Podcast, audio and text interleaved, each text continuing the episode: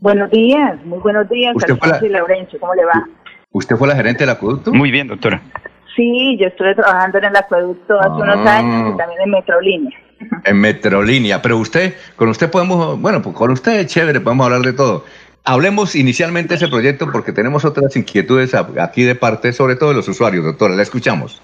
Bueno, nosotros en este momento iniciamos obras de inversión, pues teniendo en cuenta todos los protocolos establecidos y toda la normal- normatividad que tiene el gobierno nacional.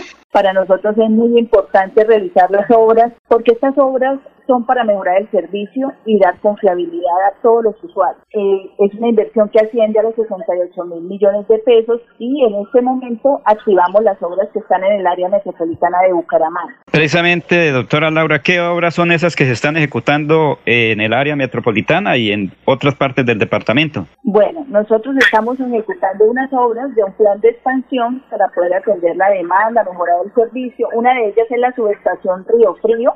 Es una subestación de un nivel de tensión de 115 kilovoltios, 34.538.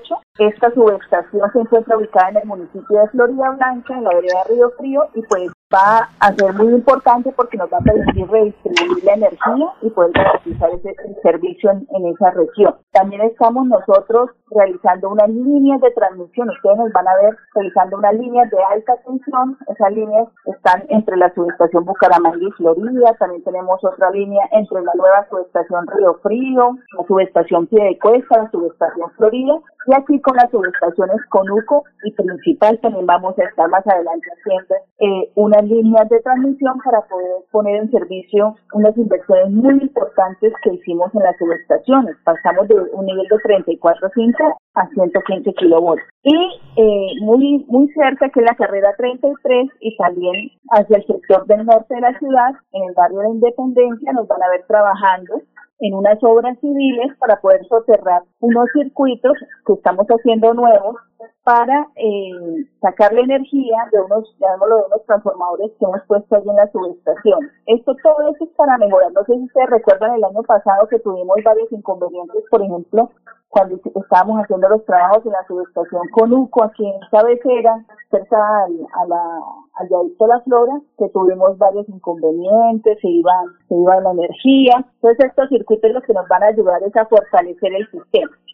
Ahora, eh, doctora, eh, estas obras son las 6 y 51. Estamos hablando con la doctora Laura Isabel Rodríguez, jefe del área de proyectos de la electrificadora de Santander. Estas obras que usted ha anunciado, ¿cuánta inversión, cu- ¿cuánto vale esa inversión? Bueno, estas obras que les he mencionado tienen un- una inversión que asciende a los 78.544 millones, pero hacen parte de un gran proyecto de inversión de la empresa. La electrificadora de Santander tiene unas inversiones aprobadas de casi un billón de pesos, 926 mil millones, durante estos cuatro años, del 2019 al 2023. Entonces estamos invirtiendo en mejoramiento del sistema de distribución, en el plan de expansión del sistema de transmisión regional, proyectos de optimización del sistema. Eh, también estamos haciendo unas obras muy importantes para el- mejorar el servicio hacia el sur del departamento. Se nos van a ver en el segundo semestre. Vamos a iniciar obras de construcción, una subestación nueva en Suaita, en Oiva, y una línea de transmisión entre San Gil y Barbosa para dar fortaleza pues, al, sur de Santander. También hay obras que ustedes eh, eh, también nos ven, por ejemplo, en, en la calle haciendo eh, repotenciación de los sistemas, cambios de cables, de postes, electrificación rural, que es uno de los proyectos bandera de nosotros en cuanto a responsabilidad social y eh, todo el tema del control y reducción de pérdidas. Ahora, Y doctora, también el- eh, doctora, usted eh, está encargada de los proyectos. ¿También se le puede preguntar de otras cosas, por ejemplo, de tarifas y todo eso o no? Eh, bueno, yo hablo de los proyectos, pues de tarifas no soy la más experta, pero pues sí la invitación y la empresa siempre ha estado enviando comunicados en la página web. Si ustedes consultan la página web de la empresa, allí se encuentra pues todas las políticas y las directrices en cuanto al tema de las tarifas y las facturas. Y pues pienso que si quieren entrar en detalle pueden abordar a la jefe comercial que con llamémoslo con mayor amplitud y conocimiento les puede eh, eh, responder todas las preguntas. Ah, bueno, tenemos que hacer lo que decía Laurencio para despedir a, a la doctora Laura Isabel.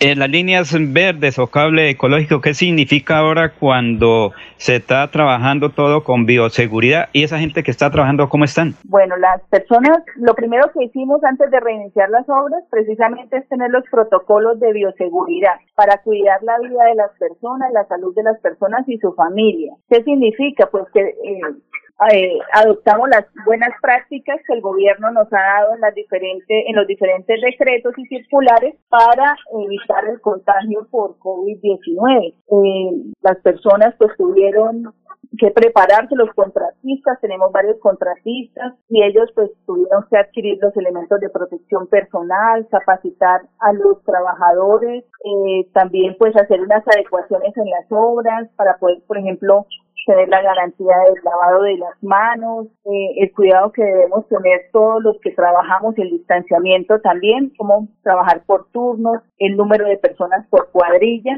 eh, para así pues cumplir con la reglamentación y también con la normatividad de, las, de los municipios y de la gobernación. Doctora Laura Isabel Rodríguez, jefe del área del proyecto de la electrificadora, muchas gracias por haber estado aquí en Radio Melodía, muy gentil. Bueno, Alfonso y Laura, muchas gracias a ustedes por la invitación.